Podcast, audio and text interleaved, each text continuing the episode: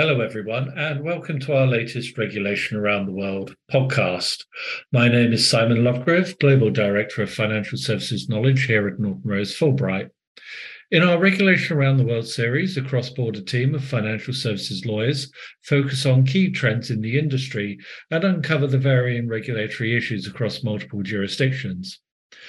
In this issue of regulation around the world, we take a look at beneficial ownership registers, which is a particularly hot topic at the moment.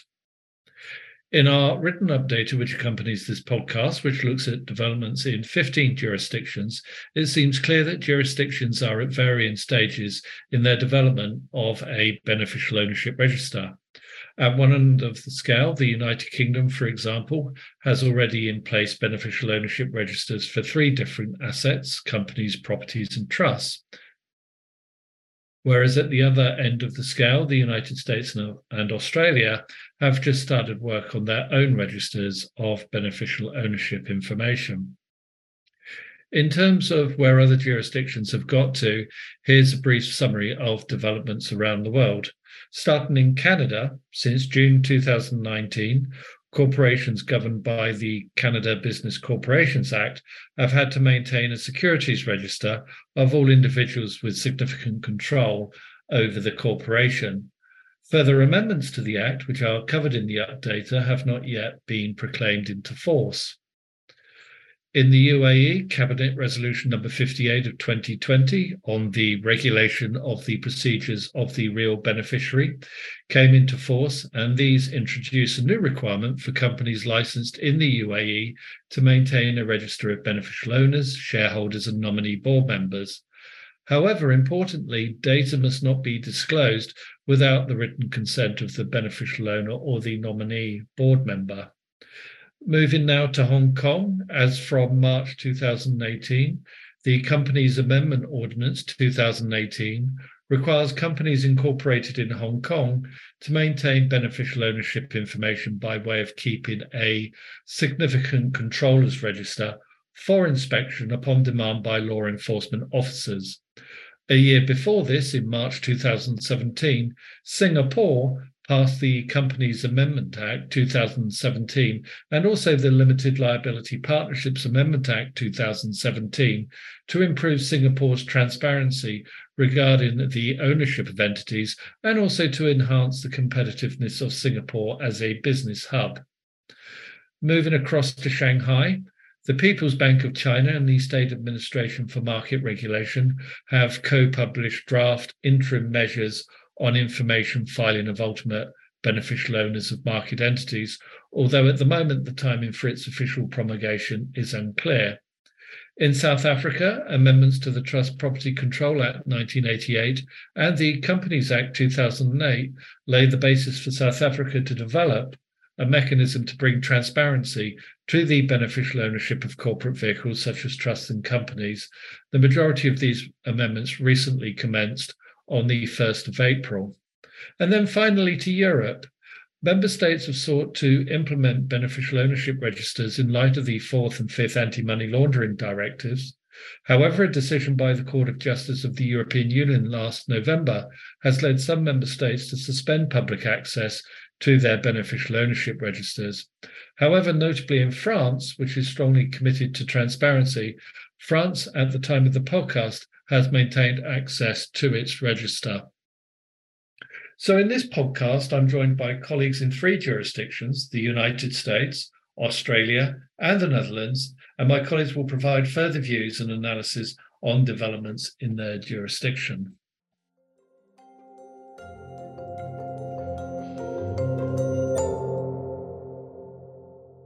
So, in the first part of this podcast, we're going to focus on the United States, where there's a lot going on following the enactment by Congress of the Corporate Transparency Act in January 2021.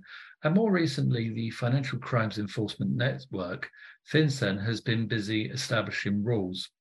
Guiding us through developments, I'm very pleased to be joined by Andrew Lom, a financial services partner in our New York office, and Tom Delaney, a financial services partner based in Washington, D.C. Welcome, both of you. And perhaps if I could open up with this question uh, How significant is the Corporate Transparency Act when it comes to the disclosure of beneficial ownership information in the United States? Uh, thank you, Simon. It's great to it's great to join the conversation today. Uh, the Corporate Transparency Act is a relatively big deal in the United States uh, because it's the first effort of its kind for uh, uh, uh, with in the United States for the U.S. government to try to obtain information about the beneficial ownership of limited liability companies and other forms of organization that have activities in the United States that up, up till now, uh, other than their registration in within a particular state as part of their incorporation process, have not been subject to uh, U.S. Um, information uh, gathering. And so, this has been an issue that is um, uh, of of precedence in the U.S. Not so much in terms of other jurisdictions. Uh, I, I think, in many respects, it's fair to say that the United States is catching up with its peers in in other in other area in other parts of the world, particularly in Europe, um, where this kind of thing is is has been in place for a while and is and is much more typical.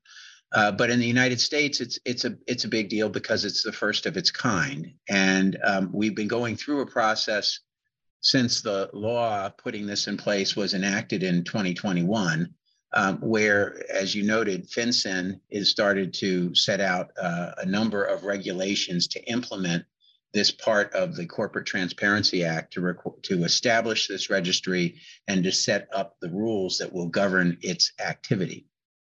Uh, so, so it, it, it, it will be something that will be of, of note. It is it is something that institutions that are banks in, in, in the United States and other financial institutions that are already subject to uh, the implementation of anti-money laundering compliance programs are watching because they want to they want to understand the extent to which they will have access to that information and and how it, it may alleviate some of their their burdens with respect to determining beneficial ownership of, of corporate clients uh, and so it it here it, it is a um, it is something that's enabling the United States to catch up to international standards and to hopefully uh, uh, do away with what has been a point of criticism when FATF engages in its peer uh, evaluations of jurisdictions. This has been uh, has been identified for many many years as a flaw in the U.S. anti-money laundering compliance structure.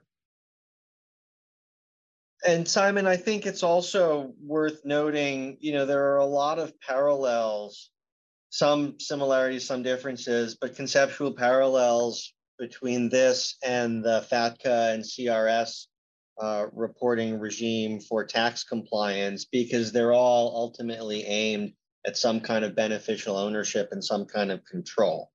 And, you know, in, in FATCA and CRS, um, FATCA is looking at US ownership of non US entities. Um, but I think there's been a view for a long time that, you know, at, at some point, there would be some system of beneficial ownership reporting, whether that was the US signing up to the common reporting standard or you know some FATCA amendment or something else, which is what we have here with the Corporate Transparency Act. Um, so, you know, from outside the US, you know, as Tom said, this is kind of just catching up. Um, but you know, from inside, you know, this is something that relatively few people have had to deal with. Thanks, Andrew. I, would agree with that. Let's move on to the second question now and start looking at the work that the Financial Crimes Enforcement Network has been doing. So, on September 29th, 2022, FinCEN issued a final rule establishing a beneficial ownership information reporting requirement pursuant to the CTA. Uh, in your view, what are some of the key things to know about this rule? Is there, for example, anything that firms should be particularly wary of? Well, the first thing to note, uh, uh, I would say about the rule is that it's it's it's very sweeping in that it tries to uh, uh, capture uh, any business that is licensed in the United States uh, under under a state law, or as well as businesses where that are doing that are not organized outside the United States but are doing business within the United States. So, in terms of its capture, it's quite broad potentially.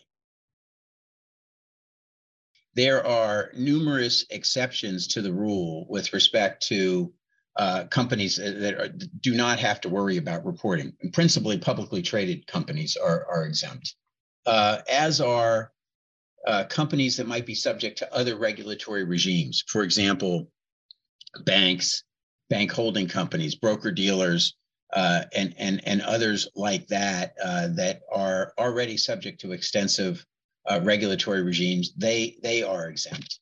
Uh, entities that are um, uh, somehow uh, extensions of, of government or or, or, or, or at least um, part of a, of a government structure they themselves are while they might operate in the corporate sector they themselves are also exempt from from these reporting requirements.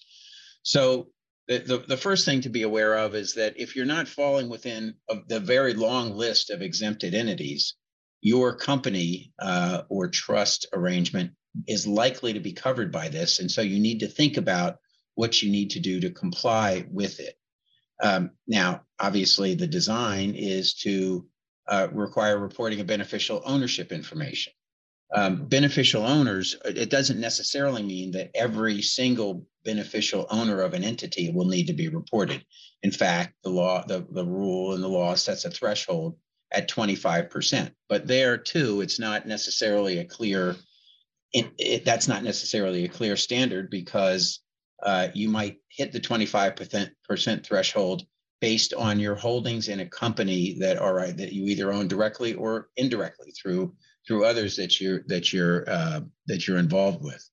So there's a there's the obligation to report the beneficial owners, and then importantly, there's another obligation to uh, also identify a control person. So uh, so there's two real reports that have to be there's two identifiers that have to be provided. If if any one or person crosses either directly or indirectly that 25% ownership threshold, that person would have to be reported. In addition, if that person is not also a control person, there would be another uh, individual that would have to be reported, and and that's um, and and obviously uh, all of the reporting uh, has to be done uh, pursuant to has to be transparent, has to be accurate, and and and those those are obligations as well that, if not done, can lead to penalties uh, from from the U.S. side. And and so I think there's a concern in that reporting.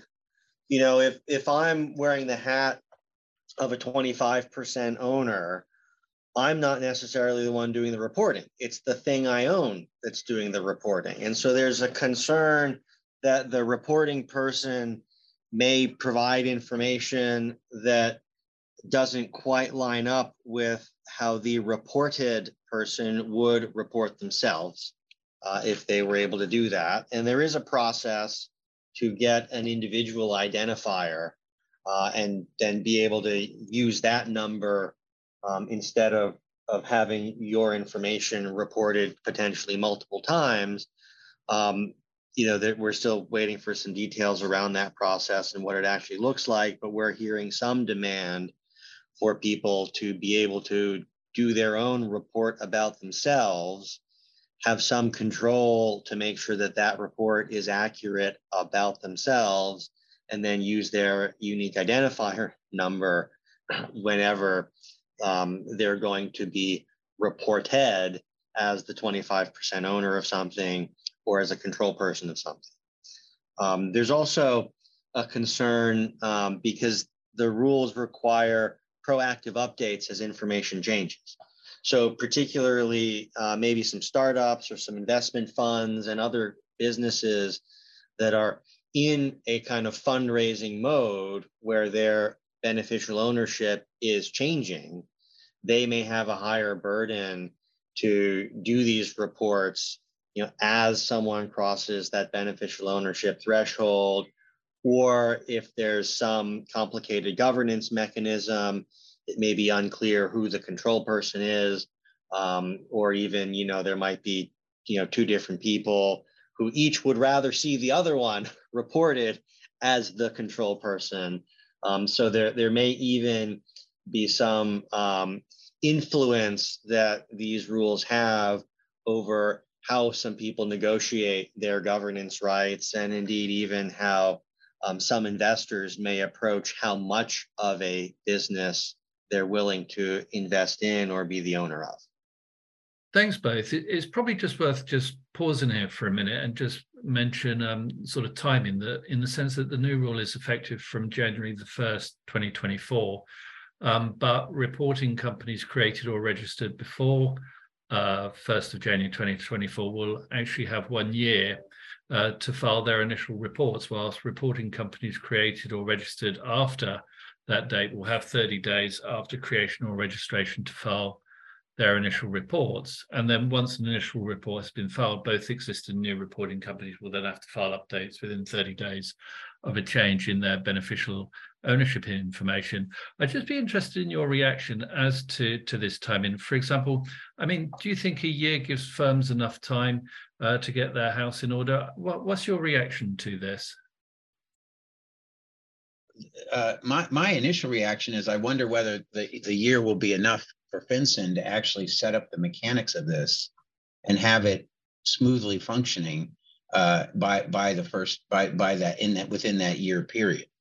Um, because you know th- this is a th- there is they're not building off of something that exists today. They're building this whole process uh, from scratch uh, in, including uh, how that the information will be captured initially how it would be um, uh, protected um, and then and then setting up uh, secure tra- channels among those who will be able to access that information. So in my mind, uh, starting with that that concern, um, I, I, think there's still some some doubts about that, and I suspect we will see uh, FinCEN as they get close as the deadline draws nearer, uh, perhaps even giving some instruction about how the the, the mechanical process of, of filling this information in and, and providing it to the government will work. Um, I, I, I, I, Andrew, I, you might have some comments based on your your view of clients, uh, what you're hearing in terms of whether they think that's enough time. Um, I, I, guess we all think we could always use more time in life to do anything, but um, you may have different views about that. Well, right, and, and I'm sure there are going to be some technical bugs along the way. Um, you know, on on one level, it sounds easy to say, okay, who are my 25% owners? You know, I can only have four. Uh, but you know, this is an an, an end beneficial owner setup. And so you do have to look through and and so you know you're going to be reaching out to your investors, to your stockholders. Um, you know, you may have someone who is a beneficial owner through multiple entities. And so, you know, they show up in multiple places on your cap table and you have to do uh, some calculations around that. You have to chase people for their information. Um, one of the things that gets uploaded is going to be uh, a copy of someone's passport or some identifying document. And you know getting a copy of that um, and then you know having um, a, a place to keep that securely while you're waiting for the system to be ready to accept the filing. Um, so there, there are more steps under the hood than it seems when you, you know, make the simple statement, oh, I have to report my 25% beneficial owners and a control person. Uh, depending on the, the reporting person and who the owners are, that could actually be quite a, a complicated undertaking. Thanks, both. Now, let's move on to FinCEN's latest um, work. It's issued a notice of proposed rulemaking last December governing who would have access to beneficial ownership information, as well as provisions to safeguard information maintained by FinCEN in the CTA registry. I'd be interested in your views on how the industry has reacted to the proposed rulemaking, and also what are some of the key points being raised. Well, in, in terms of access to the information, um, not surprisingly, it will be uh, available uh, to federal law enforcement agencies in the United States, uh, to federal regulatory agencies in the United States. Um, it will it will also be available to state enforcement authorities uh, here, and and then there there are questions about uh, the extent to which it may be shared internationally uh, pursuant to requests for mutual assistance in, in matters. Um, and, and that's, the, there are also procedures that will be uh, put, put around that as, as well. Uh, so, and then, and then there, there will be access by actors in the private sector. I've mentioned financial institutions and the extent to which uh, they will be able to access and rely on the information that's available in, in the database. Uh, Andrew touched on uh, the, the point earlier that those who access information, of course, are going to be subject to uh, additional rules governing how they use and how they protect that information. Andrew, you may want to elaborate on that. Yeah, so you know there there are, are restrictions on who within an accessing organization can access the information. Um, there's various penalties for misuse or disclosure of that information. And really, what we're talking about is most, if not all, of the information that one would need to steal another person's identity. Um, so even if you lock it down within you know someone who who has appropriate access under the rules there's always a concern that somehow something accidentally gets out and then once it's out it's out. Um, you know leaks of this kind of information are you know very hard to undo or cure. And so uh, there again you know that's i think a, a, motivation for some of the demand we're seeing in, in people saying well look let me submit this information myself once um, and let me get my unique identifier number and let me use that. And let's at least try to limit the sharing, uh, limit the access, um, you know, limit not that permitted people are going to misuse the information, but limit the chances that, you know, let's say the database gets hacked or something like that. Um, and that's a concern that we've heard you know, again, with FATCA, with CRS, with other beneficial ownership databases, um, this is a, a kind of repeating theme. And I think it dovetails uh, with a lot of what's going on uh, in the privacy world anyway, uh, and tensions between, you know, law enforcement and privacy and, and all of that. Thanks, Andrew. Um, I just want to pick up on a, on a comment you made a, a, moment ago about FinCEN identifiers. For those who are not on top of the, the proposed new requirements, could you just say a little, a few words about what these things are? Sure. Um, so the idea um, is that if you report all of the information about yourself that would be reported by a company about you, then FinCEN may give you a number, um, you know, like a social security number, like a passport number, like a driver's license number, you know, yet another number that you would then use or that you would give to a company that you're a, a beneficial owner of. And then that company, instead of collecting all of your information and submitting it again, that company would be able to just use your number and report you as one of their beneficial owners.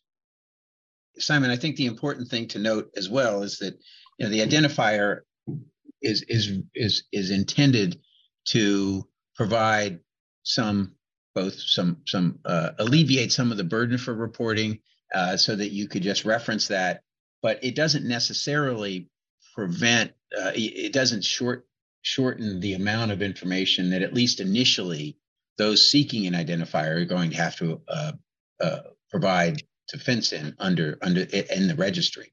It's just that for successive uses of that information, it would be it would be there would be an expedience around the fact if you obtain an identifier around that. Okay, thanks, Tom. Thanks, uh, Andrew. Um, my final question, perhaps one more for you, Tom. Um, I noticed that we state in the regulation around the world update that in relation to the proposed rule, it remains unclear the extent to which US regulated financial institutions, including branches of foreign financial institutions, will be able to fulfill their Bank Secrecy Act mandated due diligence obligations solely by virtue of beneficial ownership information maintained by FinCEN in the CTA registry. I'd be grateful if you could just expand on this. Well, one of the greatest uh, concerns and, and, and somewhat burdens of uh, a uh, an anti-money laundering compliance program that's that, that any financial institution undertakes is trying to determine the, the beneficial owner of entities, particularly as they those that are complex and those that may have operations in, in various jurisdictions of, of the world. Um, trying to track down that information based on uh, public filings is is one thing, but when the filing when, when the information is more obscure than that, and and trying to uh, ascertain whether the the potential customer has given you a full picture a, a, about their ownership structure can be a very difficult thing for financial institutions to accomplish as they evaluate the, the beneficial ownership considerations. And, and that has implications not just for you know a, a, a an initial reporting process, but then it has implications for uh, uh, evaluating what the or, or for um, for actually monitoring what may be going on with that company vis-a-vis others who might have an interest in that in that company. So transactions that may flow through accounts that may have uh, uh, parties on the other side that themselves are beneficiaries all become part of the complicated mix of, of trying to evaluate uh, not only beneficial ownership, but whether the uh, transactions that are occurring in connection with an account are consistent with what you think the ownership profile of that account is. And, and then you can carry it further and, and consider whether you know th- there are other knockoff uh, implications. For example, whether the beneficiaries or people that may have some beneficial ownership interests are operating in a jurisdiction subject to, to U.S. or other international sanctions, and, and whether those are considerations that are brought into play. So that's a that's a long-winded windup to uh, what may be what what could clearly be a, a what, what institutions would clearly hope is that if they could go to the database to the registry and obtain beneficial ownership information about an entity, uh, they could they would like to be able to just stop there. Um, it I, my this is speculation on my part, but I suspect that will not be the case. That if you're you're a bank and you're opening an account for a, a new a new client, um, you uh, you will go. You can search the the registry, obtain the beneficial ownership information, but I believe both FinCEN and the financial services regulatory authorities in the United States will expect that you you still diligence that information further, uh, so that you try to you try to determine if it's accurate, uh, if it's up to date. As Andrew said, there's lots of things that go on on a day-to-day basis, and and the updating may not have occurred in, in the registry. Uh, so I, I think that, that there will be that expectation, and then of course if you find information that's that's perhaps different than what you see in the registry, there, there will probably be there, there is some obligation to then turn around and and and advise FinCEN of that so that the registry itself can can stay up to date. But um, uh, unfortunately, it, uh, when the CTA was initially announced, I think there was a there was a hope that this may uh, actually expedite some of the due diligence operations within financial institutions. And it, it is a start, and, and it certainly will, will provide a, a reasonable starting point to understand some beneficial ownership information. But I don't think that will be the end of the road uh, in terms of supervisory expectations on the part of regulated banks, broker dealers, and others. Okay, thanks, Tom. That's very helpful. Um, the deadline for comments on the notice of proposed rulemaking was uh, February the 14th. Um, so I suspect we'll, we'll have you back soon to talk about the final rule um, when it's published. And I suspect we'll get you back after that when FinCEN issues its third and final rulemaking, where it seeks to harmonise its existing CDD rule with the requirements of the CTA, which is to be no later than one year after the effective date of the beneficial ownership information reporting rule, the 1st of January 2024. So again, my thanks, uh, Tom, Andrew, that was really helpful. That concludes this part of the podcast.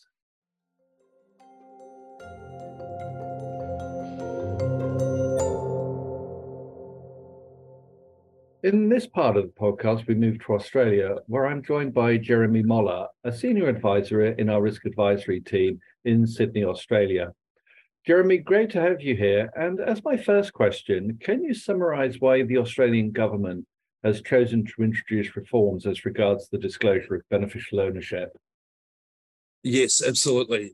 So the beneficial ownership information available on a public register is intended to increase transparency. It's also trying to discourage the use of complex structures that may avoid legal requirements and obscure tax liabilities. The reform is a key element of Australia um, and their commitment to the ensuring that multinationals pay a fairer share of tax. Ultimately, the register is intended to support stronger regulatory and law enforcement responses.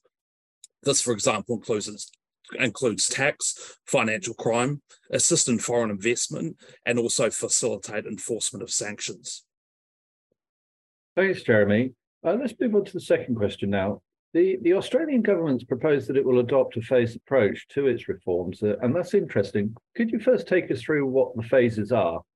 Yes, look, absolutely. Well, the, the phased approach is quite significant, partially because they recognise the burden both at government and business to collect, verify, store, and also access beneficial ownership information.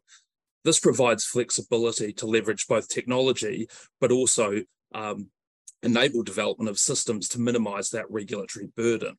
So entities proposed for the first phase are those that are called under the Corporations Act 2001, and they include proprietary companies, but also unli- unlisted public companies. These regulated entities would need to maintain a register of all natural persons who, who at least satisfy one of the thresholds uh, for having a beneficial owner. In future phases, the government intends to consult on uh, future proposed approaches this would include disclosure of beneficial ownership information, for example, for other vehicles like trusts, but also centralisation of the register of beneficial ownership information into a single public registry. Thanks, Jeremy. Um, as my next question, I just want to uh, pick up on, on thresholds. And um, I seem to remember you telling me um, when we were talking offline that the, the threshold differs between what's going to be used for the beneficial ownership register and also the definition of beneficial ownership for AML CTF purposes. Could you just elaborate on that for me, please? It's one of the points that's quite curious um, that they've adopted what they believe would be a 20% ownership threshold. So that um, aligns with existing laws around takeovers and things of that nature. But of course, under the anti money laundering laws in Australia, beneficial ownership is defined as 25%. So I guess there's a question mark as to which you should adopt. And again, I think as part of the consultation, the feedback will be had around greater alignment around what that is, just for clarity, and so that regulated and other entities can be clear about what that requirement is.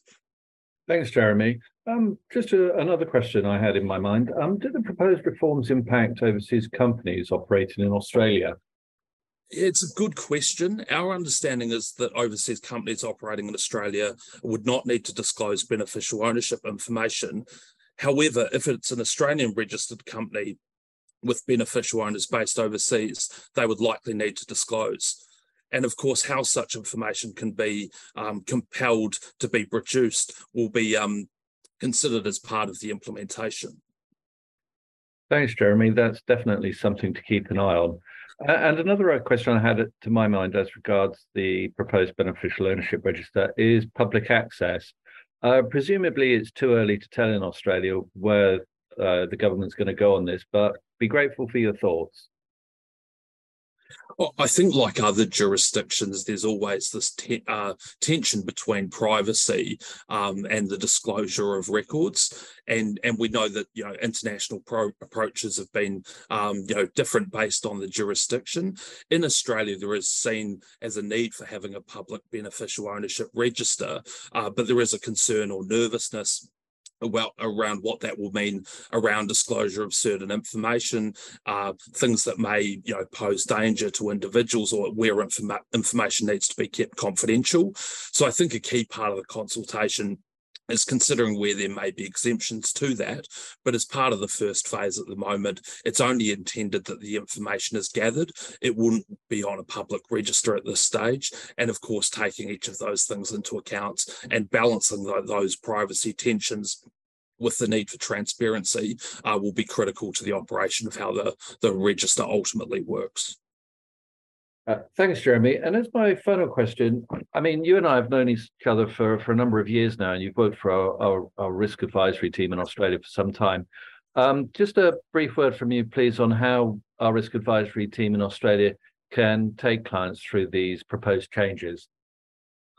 Yeah, of course. So my background has always been as a lawyer, and I've been, you know, practicing for the last 15 years, starting in New Zealand, working in the UK, and of course uh, here in Sydney for the last uh, seven or eight years. What I find about our risk advisory practice, though, is we're blending legal skills with our practical risk knowledge. So the team has, you know, worked in house for uh, entities, worked for regulators, all of those, you know, types of skills that we bring then to the advice that we bring to our clients. So I've always found that we provide a very practical ap- approach, um, you know, balancing our business and compliance need. Um, and that's why, like an issue like beneficial ownership, we're very conscious about the burden that will place on entities um, around what they need to do from a legal and regulatory perspective. Um, so in terms of how risk advisory operates, that's very much where we're directed towards clients, you know, balancing those needs, um, but of course, providing, you know, best market legal advice as well. Thanks, Jeremy. That's very helpful. Uh, that concludes the Australian section of this podcast.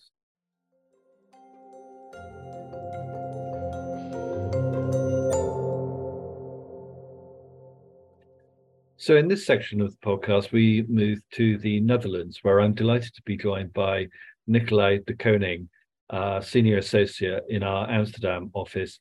Nicolai, it's great that you're with us today to share a sort of European perspective as regards what's been going on. And I'd like to kick off with the following first question. Uh, since June 2020, Dutch corporate and other legal entities have had to register their beneficial owners. Uh, could you just highlight for our listeners uh, three issues that firms should be aware of when making their registrations? Um, yes, of course, Simon. Um, more than happy to. Uh, thanks for having me. Um, maybe just by way of background, um, the Dutch Act, which implemented the UBO register for corporate and uh, other legal entities, um, was adopted in June 2020 in the Netherlands, like you just said, um, and the actual register for beneficial owners went live on the, the 27th of September 2020. So all a bit later than was required under the fifth anti-money laundering directive. Uh, and uh, basically corporate and legal entities that already existed at the go live date, so on, in, in September 2020, uh, they had the time to register their beneficial owners until the 27th of March 2022. Um, so they were basically given 18 months to comply. Um, but actually, around the March 2022 deadline, only about, I believe it was 38% had actually done so. Um, so, and, and corporate and other legal entities that um, were established or have been established or, or incorporated since the go live date uh, of 27 September 2020, uh, they have been needing to register their beneficial owners basically at the time of the registration in the Dutch Trade Register. So otherwise, you simply aren't able to um, complete your registration there. Um, and, may, and, maybe also good to notice that there's a separate legislative proposal which deals with the introduction of the UBO, uh, sort of beneficial owner register for trusts and similar legal arrangements. Um, that was only adopted fairly fairly recently uh, and became operational in um, November last year. Um, so, so basically Dutch trusts, which we don't really have trust. So it's really similar legal arrangements. And then the most important one for us is um, the fund for joint account. a lot of investment funds make use of a fund for joint account. Uh, they basically have until the 1st of February this year to register the beneficial owners. Uh, but that, that deadline was recently extended by the Dutch Minister of Finance um, um, until the 1st of April uh, this year. Um, so yeah, I, I, just just wanted to give that as background. So I think the process for registering beneficial owners for corporate and other legal entities is pretty straightforward by now. Uh, most issues have been ironed out. Um, I can, however, speak from first-hand experience that the registration process for trusts and similar legal arrangements is still work in progress. Um, information on this process and, and, and basically the forms you need to do that are only gradually becoming available and the online forms aren't particularly user-friendly, especially not if you do not speak the Dutch language. Uh, so I'm not sure whether I would list these more practical hurdles as one of, one of the three issues you ask for, but they certainly don't help. Um, but there are, there are certainly other issues that firms should be aware of when they make their um, registration in, in, the, in the Dutch UBO register. So yeah, I think first of all, I think it's very important that firms have a sound understanding of the UBO requirements. So they are actually able to fully understand who within their ownership structure qualifies as a beneficial owner and who does not. So especially firms who have complex ownership structures with uh, multiple layers and involving entities in different jurisdictions, they face uh, additional challenges and they especially need to make a careful assessment. And well, that in turn is relevant for another issue, uh, namely that it is crucial that the information that is provided as part of the registration is actually accurate and up to date. So if a if a firm fails to register the right individuals as their beneficial owners, or if they provide incorrect information on their beneficial owners, they could be facing enforcement actions, uh, which actually include fines of over 20,000 euros, but also in some on, certain circumstances, criminal sanctions, um, which could include the possibility of a prison sentence. So I think that's an important issue to highlight. Um, what else? Yeah, I think firms will we also need to make sure that they keep the information on the beneficial owners up to date after the initial registration, seeing that they are actually required to report any changes within eight days to the to the Dutch Chamber of Commerce, who's um, who's responsible for maintaining the Dutch uh, trade register and, and the UBO register. And again, here, if you fail to comply with this obligation, that can also result in uh, penalties or fines. And then maybe as a final point, um, which has become a little less relevant since uh, recent ruling from the European Court of Justice, but I think it's nonetheless good that firms carefully consider uh, the potential privacy or security implications when they register their beneficial owners in the UBO register. I think it goes for all registers throughout Europe. Um, because yeah, on, until recently at least, uh, there was public access to the to at least part of the beneficial owner information included in the register. Um, it isn't publicly accessible at the moment for various reasons, uh, but it, it's very it's it's it's I believe almost certain that individuals with a legitimate interest, uh, which is likely to include journal, journalists, uh, will at some point regain access to the UBO register. So privacy implica- implications will remain relevant. Um, so it's good to keep that in mind, and and also good to know that it's possible when you register your beneficial owners that it is possible to request that access to the UBO information is restricted under certain circumstances. For example, if the beneficial owner is a minor or if the information would actually expose that beneficial owner to well, a disproportionate considered high risk of fraud, kidnapping, extortion, violence, etc. So I think that's probably the final point I wanted to make. Thanks, Nikolai. That was very comprehensive. Uh, we'll come on to the European Court of Justice decision in a moment. But before doing so, um, I just want to pick up on one other uh, topic in light of a, a lot of listeners um, won't be from uh, the Netherlands. And the question is, um, how does the registration regime apply to non-Dutch companies? Yeah, good question. That's, that's a question we're asked often. And I, think that the happy news there is that the obligation to register beneficial owners in the Dutch UBO register doesn't apply to companies which are based outside of the Netherlands. So non-Dutch companies that have no presence or only a branch office in the Netherlands uh, they don't need to register the beneficial owners in the Netherlands.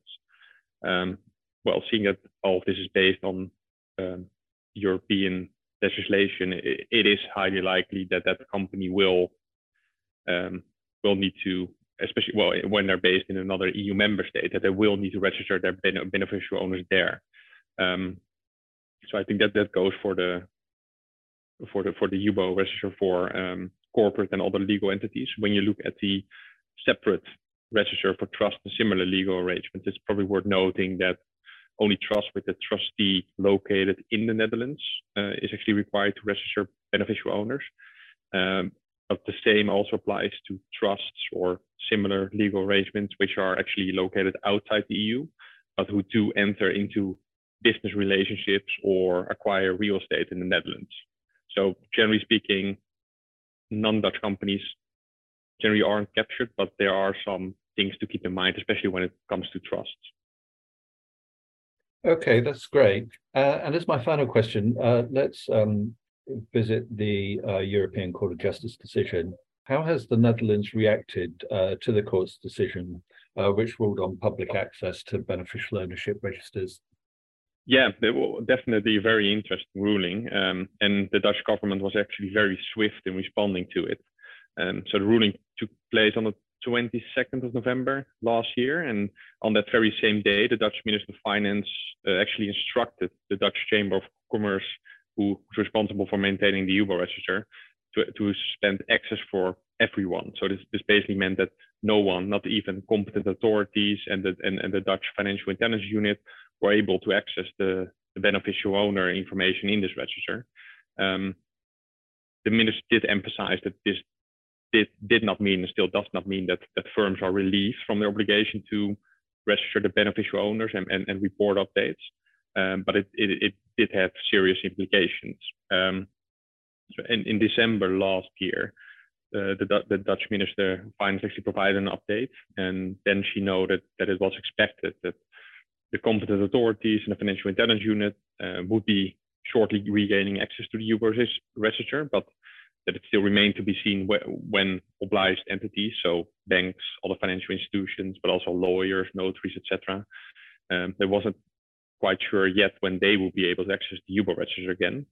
That need that needed investigation, and at that point, the minister did already clearly state that members of the public, so the general public, would not be regaining access to the Dutch uh, UBO register as a result of the of the ruling um, and that going forward, only persons and organizations who have a legitimate interest and can actually demonstrate that interest will be granted access. Uh, again, this is also required further investigation, and that, that sort of brings us to the the last update, at least that I'm aware of, and that that, that dates from the 20th of January actually. Um, and at that time, the Dutch minister said that competent authorities and the financial intelligence financial intelligence unit still had no access to the UBO register, but they that they should have that as soon as possible.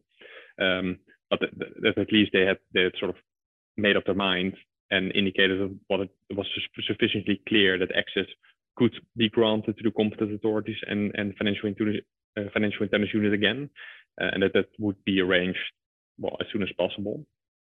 And um, the minister also mentioned that for uh, so obliged entities that they should also have access again uh, as soon as practically and technically possible. I believe she phrased it.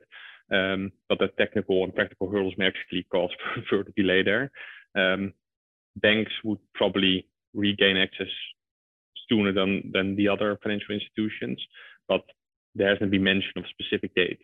Um, and the minister did re-emphasize that the obligation to register beneficial owners still continue to apply. But the good thing is she also recognized firms may have wanted to understand the, the consequences of the um, the ruling from the Court of Justice and well, for that reason, waited with their registration. Um, so um, the, the, minister confirmed that no enforcement action will be taken for failing to comply with the um, obligation to register beneficial owners until the 1st of February this year. Um, and maybe as a final point, there's going to be a um, legislative proposal because Dutch uh, law needs to be amended to make sure it's aligned with the, the ruling of the, the Court of Justice because the way it's currently structured, it isn't. Um, so a we can expect a legislative proposal, but I haven't heard or seen any updates on that, but it should be there um, soon. Thanks, Nicolai. That's really helpful, and I, am sure when when things start coming out again, uh, you'll be blogging them on the Dutch page of the Regulation Tomorrow blog.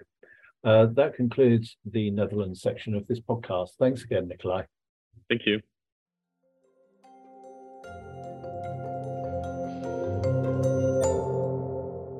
So that concludes this edition of Regulation Around the World. As I mentioned at the outset, a written update accompanies this podcast and covers developments in 15 jurisdictions. This can be found on the Regulation Around the World webpage on the Norton Rose Fulbright website. Many thanks for listening. Goodbye.